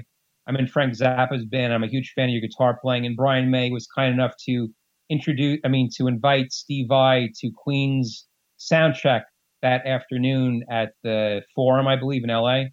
And uh, he played, and Brian May let Steve Vai play through his guitar. And he said he couldn't sound like Brian May. Meanwhile, Brian May picks it up and it sounds just like Brian May. Yeah, that's so wild. That's cool. Actually, actually, in this book, I interviewed Paul Crook, who people may know as the guitarist in uh, Meat Loaf's band, and he was also in the We Will Rock You musical. He was he played all Brian May's guitar parts in the first go round of that, and he says he's played um, the Red Special, which is what uh, was what Brian May's guitar is called. He's played the actual Red Special many times over the years, and Brian May told him that the secret how he does vibrato is not to pull a string up. It's like he says, picture that he's put. that there's springs underneath the string and the fret, and you're just pushing it directly down. You're not bending up, you're just pushing directly down. That's how he's doing vibrato. That's like a mad scientist. That's yeah. somebody that, that's somebody who's playing a lot of guitar before he gets to that point where he picks up on that. Yeah. Right. How about Tony Iommi as far as those first two albums with Ronnie James Dio? Because that's interesting because he used a different guitar. The Gibson S G is what he used during the Sabbath days with Ozzy, and that of course right. helped him create heavy metal, but he transitions to a custom-made S G in the late seventies, and there's a guy by the name of John Birch who had a lot to do with that. John and, Birch. Yeah, those those Heaven and Hell nineteen eighty, Mob Rules nineteen eighty-one, great albums. What did he tell you about that? Yeah, he said that, uh, well, one thing he said which was kind of interesting is um, Not so much the uh, not, not so much the guitars, but he. I'm reading this here. He said uh, he wanted to. I'm just reading this quick with the amps. Uh, Tony Iommi always used a, a treble booster, and uh, when they when they when they made his amps, whoever oh, it was a gentleman by the name of John Dawk Stillwell. He used to build he used to build Richie Blackmore's amps. Um. Tony Iommi told him, he said, you know, where is this treble booster? And he said, oh, no, you don't need that. I I, I didn't include it. And he said that uh, that really pissed him off because that was how he got his sound was through using a treble booster. So he said that his quote is, I was really not happy about that, is what he's saying. Mm. He says that the guy just, he, he said, he he thrown it away and I didn't and I didn't know. He said, you don't need that. You just go straight into the amp, which is what I did. So he pretty much had no choice to do that. And what, what but, do you I think mean, of those first two albums with, with Ronnie, Ronnie James Dio? Oh, I absolutely love them. I, I, I put them on par with the with those classic Ozzy Sabbath albums. I love those first yeah. two uh, Dio albums. With, with that's uh, the sound of Sabbath being um, reborn because the previous two albums stunk. The albums I Never Say Die and also Technical Ecstasy. Yeah, it was uh, not focused, and it was just uh, the sound of a band going through the motions, and just kind of grasping at straws. Not, not, not being very focused. Similar to, you could say, Kiss with Dynasty and also Unmasked and also The Elder, just band that doesn't sound very inspired or focused or has any real kind of drive. Yeah, the wheels were coming off at that point. Yeah, exactly. It, and Ronnie James Dio, his voice is just so different than Ozzy's, and yet it worked. yeah, and it's just the quality of the riffs and everything. Tony Iommi was definitely uh, refocused and re-inspired, you can tell. We talked about Kim Thayil being influenced by Tony Iommi, Kim Thayil of Soundgarden, and he had a great quote about playing the guitar. A lot of the younger guitars feel like you have to play a guitar that's difficult to play to be taken seriously. And he says it's all about just finding the guitar that's easiest for you to play. That's all that matters. Right. Yeah, it's true. I, there was, uh, I remember a guitarist who I like quite a lot, uh, the guitarist Jakey Lee, once uh, said something back in like the late eighties. He said uh, he liked his Charvel guitar because he likes the sound of when he's fighting the guitar rather than just doing a perfectly articulated run on the guitar. But then speaking to Kim Thayil from Soundgarden for this book, Iconic Guitar Gear, he said the complete opposite. He says, I, I, I don't like to fight the guitar. I like it to be very easy to play. So that's why he was, that, that's what attracted him to the Guild S one hundred Deluxe. That that that's his uh, trademark guitar, the white guitar that he used on all of Soundgarden's classic albums. Yeah, Angus picked a specific guitar because it was most comfortable, because he's just a little guy. He uh, picked a guitar. The, he's the S G guy, right? He loves the S G. Right, yeah. So yeah. He's such a little guy. And all those guitarists, he'd be like falling forward. Boom. Yeah, right, right. Little dude. Bruce Kulick, I would say, is underrated. We should give him some love, too, because I don't think there was a better guy for Kiss in the eighties. Came along at the right time. And he's got some really cool stuff, like his solo on Reason to Live from nineteen eighty-seven's yes. Crazy, Crazy Nights. Or no, the yes, song crazy is night. Crazy, Crazy Nights. The yeah, album the song is, is Crazy, Crazy Nights. The album is oh, Crazy man. Nights. But yeah, yeah, his solo on there and his work on ninety-one's Revenge. So good. He talks about the multi-swirl E S P guitar and the yellow banana E S P, a name yes. he actually came up with during the Crazy Night sessions, right? So E S P is out of Japan, but Bruce told you there was a New York connection there. Yeah, what it was was a lot of the guitarists at that time were using Kramer guitars because, of, of course, uh, Eddie was using Kramer guitars. So people started going to Kramer, and they were, I, uh, I guess they were... I didn't think they were based in New York, but somehow people were getting in contact with Kramer, and it turns out that Kramer was sourcing all their parts from a Japanese company called E S P. So I remember it was actually George Lynch then, at, right around the same time, thought to himself, well, why the hell am I dealing with Kramer? I should just go right directly to the source. And that's how then uh, George Lynch starts using E S P, Bruce Kulick starts using E S P, Kirk Hammett starts using E S P, and that's how E S P becomes such a hugely popular uh, guitar brand. Yeah, E S Ps, they've been around for quite a while. nineteen, well, actually, no, seventy-five? Okay, yeah, seventy-five. I yeah, thought... I mean, po- possibly from the seventies, but I, I know here in, like, America, it wasn't until George Lynch and also Bruce Kulick started using them, and also Vernon Reid used uh, the multi-swirl, the Cult of Personality video, he's using that. Alex Lifeson of Rush, he shared his memories regarding the gear he used during your favorite era of Rush, the early eighties. Yeah, Permanent Waves and also Moving Pictures. He It was kind of just uh, brief little like sentence-long th- sentence-long things, but it was like yeah, pretty cool to hear. Something that people don't really uh, know or remember is in the late seventies, early eighties, he used a short-lived guitar synthesizer. He used a nineteen seventy-seven Roland G R five hundred A for the live performance of Hemispheres, the... Uh, twenty minute long uh, first song on Hemispheres. He uh, he used that. And I was uh, lucky enough through the great photographer Bill O'Leary. He gave me about five or six photos of uh, Alex Lifeson from this era. And he was able to get an actual picture of him playing the guitar synthesizer, which is not something you see Alex Lifeson play very much. I think he only used that maybe on two or three tours at the time, I would think. And then he just kind of put it away in the closet, and that was it. Stevie Ray Vaughan, I got to ask, we got to go back to him again because there's a really, really cool story that you got from his keyboardist, Reese Winans. Reese was the keyboardist on definitely the last album, In Step, from eighty-nine. I think he may have been on Soul Family Style. Family Style, yeah. He, But he had a great story about Stevie Ray and how basically the more amps, the better. And also he yes. would play a song over and over until it was right. Yeah, right. he, he shared some cool stories about in the studio with Stevie Ray. Yeah, also he said that he would play very, very loud. He said um, recording In Step, he had fifteen different amps set up in the room. It was so loud in there, but he got this unbelievable guitar sound. Yeah, and he says the song the house is rocking, which he'd which you think is it's a very simple song, but he said that uh, he must have played that song twenty times. Yeah, because I guess he was a perfectionist with getting things just right. There was a story about when he recorded. There's a song on In Step. I believe it's the last track, and it's a real slow, beautiful piece. Riviera Paradise. Yeah, I think it was Riviera Paradise, where the producer just rolled tape, sat back, and was just like, "Holy shit, this guy's good." Yeah. You know, just yeah, he like, definitely was just in a zone, you know? Yeah. What are your top five all-time guitar solos? Okay. Well, for the first one I had, I couldn't decide on, it was either between Jimi Hendrix's Machine Gun or Voodoo Child. Can't really put my finger on it. I mean, Machine Gun is such a long solo, but it has that fantastic thing in the middle where he holds that one note and it's feeding back for so long. Yes. That's jam band that's, Jimmy right there. That's jamming. Yeah, it's absolutely great. And again, like I'm usually not a big fan of when bands jam for like twenty minutes. I kind of, it just kind of bores me. But that Machine Gun solo really just grabs you by the throat, totally commands your attention. That's great. But then also, of course, Voodoo Child. You think that came out in nineteen sixty-eight, and there was no one doing anything even remotely like that at that point with all the feedback and everything. So it's kind of hard for me to pick one. But you could say either Machine Gun or Voodoo Child.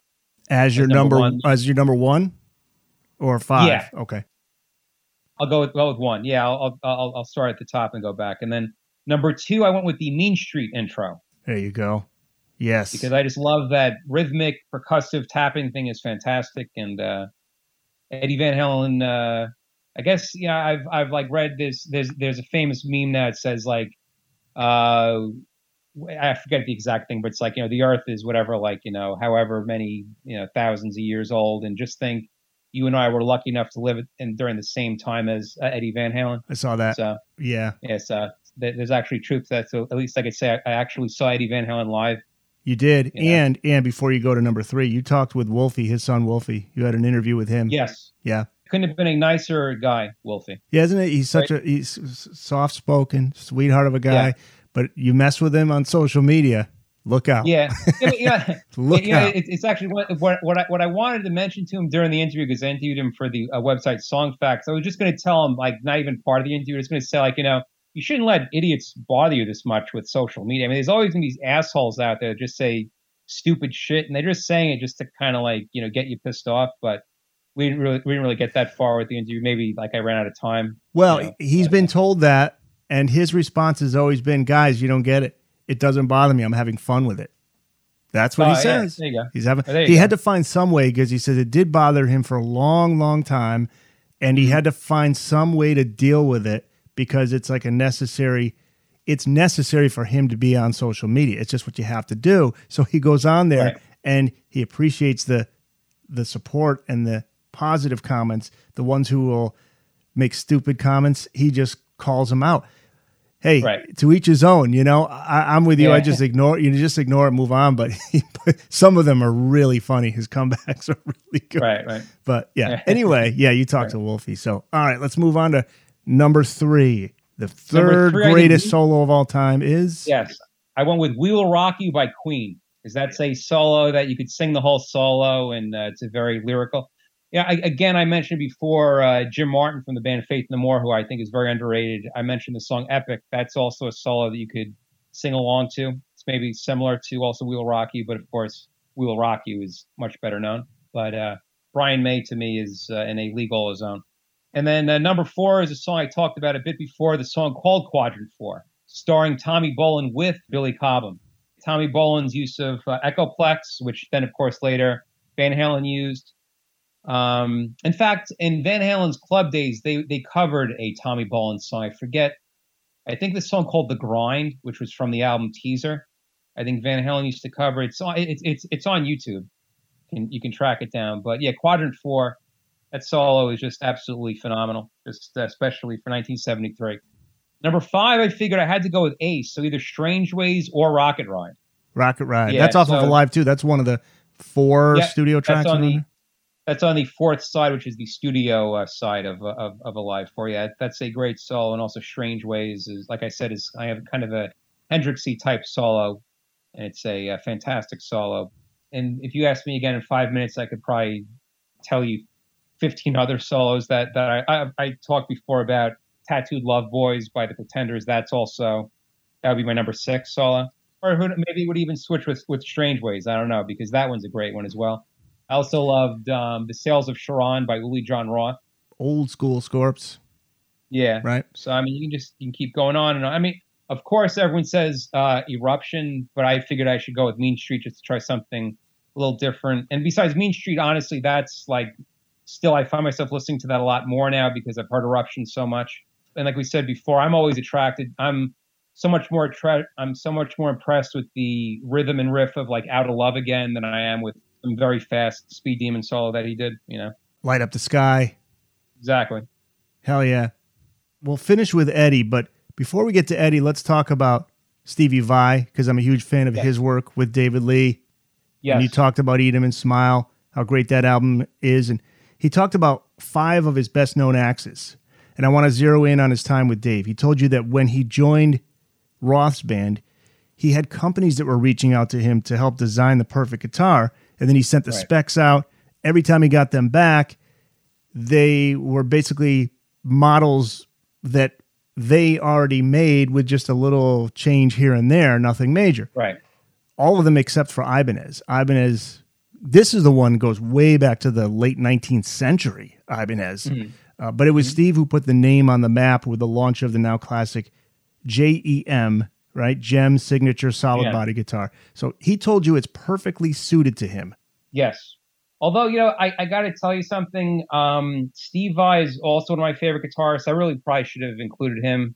He, I, you know, it's funny. If if I did this interview back in the late eighties, Steve Vai would have probably been the number one guitarist because wow. I was a Steve Vai fanatic from like, you know, Eat 'Em and Smile and all that. But my my favorite era of Steve Vai is nineteen eighty when he starts with Frank Zappa through Eat 'Em and Smile. And the guitar he's using with Frank Zappa is a Fender Strat. And then with Alcatraz and maybe even Flexible and definitely Eat 'Em and Smile, he's using the Green Meanie Charvel Strat. And um, that to me is my favorite Steve Vai guitar sound and also playing. I know he's become, uh, the guitar that he's become most synonymous with is the uh, Ibanez Gem, which he, which he created. But I just like his playing a lot more with the Charvel. Again, that goes maybe back to he's fighting a little bit more and it's just a little more of like a tension or just something more. I just liked, I just liked his sound more too. It seems like when he starts playing the Ibanez Gem, it's a little too pristine and clean sounding kind of. Again, I'm sure there's thousands of Steve Vai fans that are going to say, no, you know, you're totally wrong. But that is, this is just my personal opinion that I just prefer his guitar sound on Alcatraz, Disturbing the Peace, Flexible, and also Eat 'Em and Smile, where he's using the Green Meanie. So that's just my two cents if I could just put that in there. Shout yeah, out, the, shout out, by yeah. the way, to Gary Shea, the bassist for Alcatraz from mm-hmm. my hometown here, Southington, Connecticut. Literally lived, grew up right down the street from me here. Nice. Yeah, just kind of found that out through his website that he was from Connecticut and then looked it up and said Southington, Connecticut. I was like, get the hell out of here. So I reached out to him on yeah. Facebook. And anyway, yeah. yeah so the thing, yeah, because the thing, too, which uh, Steve talks about in the book, uh, Iconic Guitar Gear, he talks about the Ibanez Universe seven, which when it first came out in nineteen ninety, it uh, was kind of a gimmick. It, you know, sold probably like okay, but wasn't that great. And it, it and then by the early nineties, it had dipped so low in uh, sales that Ibanez reached out to Steve Vai saying, I think we should just stop, uh, you know, putting this out there because it's not, it's selling a handful of copies per year. And Steve Vai said, no, absolutely not. You got to trust me. This will find an audience. You just got to keep it out there. So Ibanez said, all right, fine. They kept it out there. And then in nineteen ninety-four, nineteen ninety-five, Love 'Em or Hate Them, the band Korn came out. And they then, re- then they introduced the whole detuned seven-string guitar thing, which then now every single nu metal band has abused that since then, especially in the late nineties, early uh, two thousands. Passion and Warfare. That's a good album from Stevie. That's right after. That is a good album. That's probably the last album of his that I really studied and really liked. But again, at that point, the guitar sound is a little too clean and pristine for me. I, I liked more the Eat 'Em and Smile tone or the Flexible tone. I like the Attitude song. That's that's my Steve Vai. Yeah. The Attitude song. The Attitude song. Yeah. Yep. We're going to put that. Shy Boy. Shy Boy. Shy Boy. Oh, yeah. Yeah. All right. Let's finish with Eddie. Eddie Van Halen, what a great That's story it. that you get from Brad Talinsky, who is the co-author of the excellent book Eruption, Conversations with Eddie Van Halen. And the listeners can head to the Van Halen News Desk, get a detailed explanation behind what Brad feels maybe what led to Eddie creating the now iconic red, black, and white Frankenstrat design. Thank you for sharing your article with the V H N D from originally AllMusic. But can you give us the abbreviated version, basically, of Brad's theory? There are four four things that he points to, right? Yeah, there's, uh, yeah, there's a few things that stick in my mind that he said. Uh, one thing is um, there's an artist. His name is Mon- Mondrian. I think it's Piet Mondrian or P A Mondrian. I'm not sure how you spell it. But there was a style of painting called the Distill style, which is spelled D E. That's the first word. Second word is spelled S T I G L. And it's um, colors that have like hard angles. In fact, what's funny, we talked earlier about uh, Adrian Belew, and he had a uh, Fender Jaguar in the early eighties that he used when he played with King Crimson. And he he he told me in an interview that he used the Distill paintings as a inspiration for those guitar designs as well. But yeah, if you look at the Distill paintings, you see a little bit of the lines that Eddie Van Halen would use later with uh, Frankenstrat. But then also there was a uh, guitarist, there was a uh, punk guitarist called the Dills. Uh, and the guitarist's name was Chip Kinman. And he had a white Les Paul, and he had black electrical tape that looked very much like the um, design of Frankenstrat. And uh, there's some talk Um, that uh, a few members of Van Halen went to see the Dills around that time, that they were that they were kind of closet punk fans. Van Halen was, and they played on but the West they, Coast. That yes, the Dills, yeah, yeah. Yes, West Coast, yeah, and that uh, he may have been inspired by that, and then also mixed in with um, when uh, the Van Halen family first moved to California. Hot rods were very popular at that point, and a lot of teenagers were probably working on their uh, cars outside in their front uh, lawn. So uh, Brad Talinsky's theory is that you could also say like hot rod and also pinstriping and things like that also come into play as well. You could say that's part of it. And then uh, and, and then also you could say part of it is just Eddie Van Halen not having that much money at the time. I mean, what what what could he do to spruce up his guitar if he doesn't have that much money? You could just uh, buy some paint, paint it, and you could just put some electrical tape on it to make it look different than the guitars that Jimmy Page or Michael Schenker or Jeff Beck were playing, you know? Yeah, it's just it's so cool how so many different things come into play, and it's not it's not like any of those he was looking at them saying, I'm going to make a guitar based on that, but it's like Brad says, they're just things that came and went throughout his life that had an impact on him or that he had seen at some point that he just remembered either subconsciously or consciously, whatever it is. But that guitar, yeah. I mean, that is that might be the most iconic guitar in terms yeah. of once yeah, you see it, in, you know. In fact, In fact, I would say it's so iconic that I put it on the cover of the book, Iconic Guitar Gear. Yeah, it's on the cover of Iconic Guitar Gear. It's a guitarist's dream, but it's also a fascinating look at these amazing musicians for those who don't play but just are so moved by what they hear from these legendary guitarists. And listen, I, we could have named so many of these guitarists during this interview, but we would be here forever. So so if you're listening to this saying, why didn't you mention this guy? Why didn't you mention him? Well, there's over...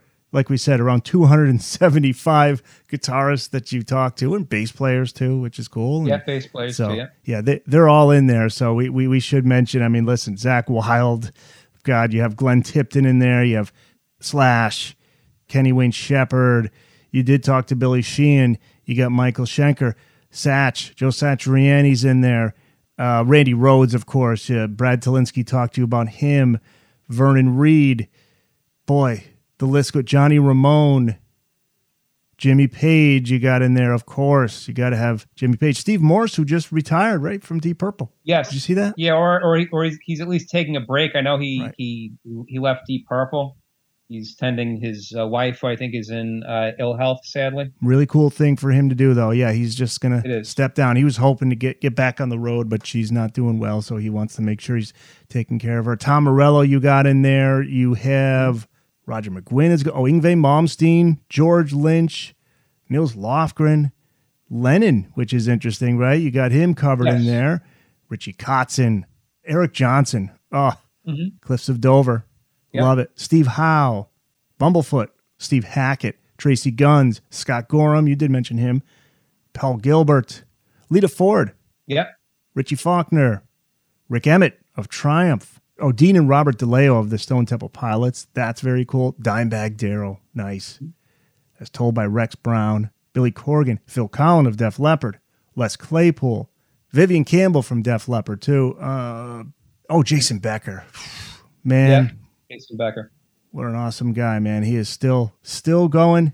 Uh, Lou Gehrig's disease. Yeah, absolutely. Very absolutely. Very Red Beach is another. Martin Barr, Randy Bachman, Jeff Ament. So there you go. That's just, I'm just running through some of the ones that I would I would have asked you about because I love, but you know, we can't get to them all. The book is on Amazon and they can get it there.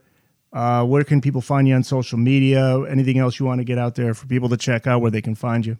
Yeah, I was going to say with this book, uh, Iconic Guitar Gear, it's available as a paperback, also a hardcover, and also an audiobook, uh, which is narrated by me, and also as a Kindle as well. So it's four different editions. You could uh, choose which one you like the most, and it's available on Amazon. And uh, yeah, you're always welcome to um, check out all my other books on Amazon. Just do a search for Greg Prado. And on Twitter, you could uh, find me. I'm at uh, twitter.com slash Greg Prado Writer. I'm always posting um, my latest articles. In fact, today I just posted, I wrote for the Heavy Consequence site. The thirty-fifth anniversary of Def Leppard's Hysteria was today on August third. I saw that today. Interview. Yep, going to read that. Yep. Yeah. So I, I did an interview with Joe Elliott and also Phil Collin. It's a video interview as well, so you can see me doing a video interview with both of them. Nice. People should go to the Van Halen News Desk, V H N D dot com, because your article is going to be up there, and I do have a link there. So if you want to find out more on Greg Prado, including his latest books, articles, links to social media pages, I got a link right there so people can go. It's very easy Great. to do it that way. So. so that's it, man. All right, Greg. Great. Until next time. Yes. Thank you, Rock, for having me. It's always great speaking with you.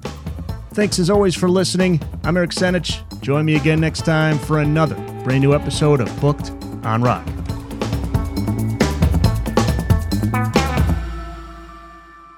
That's it. It's in the books.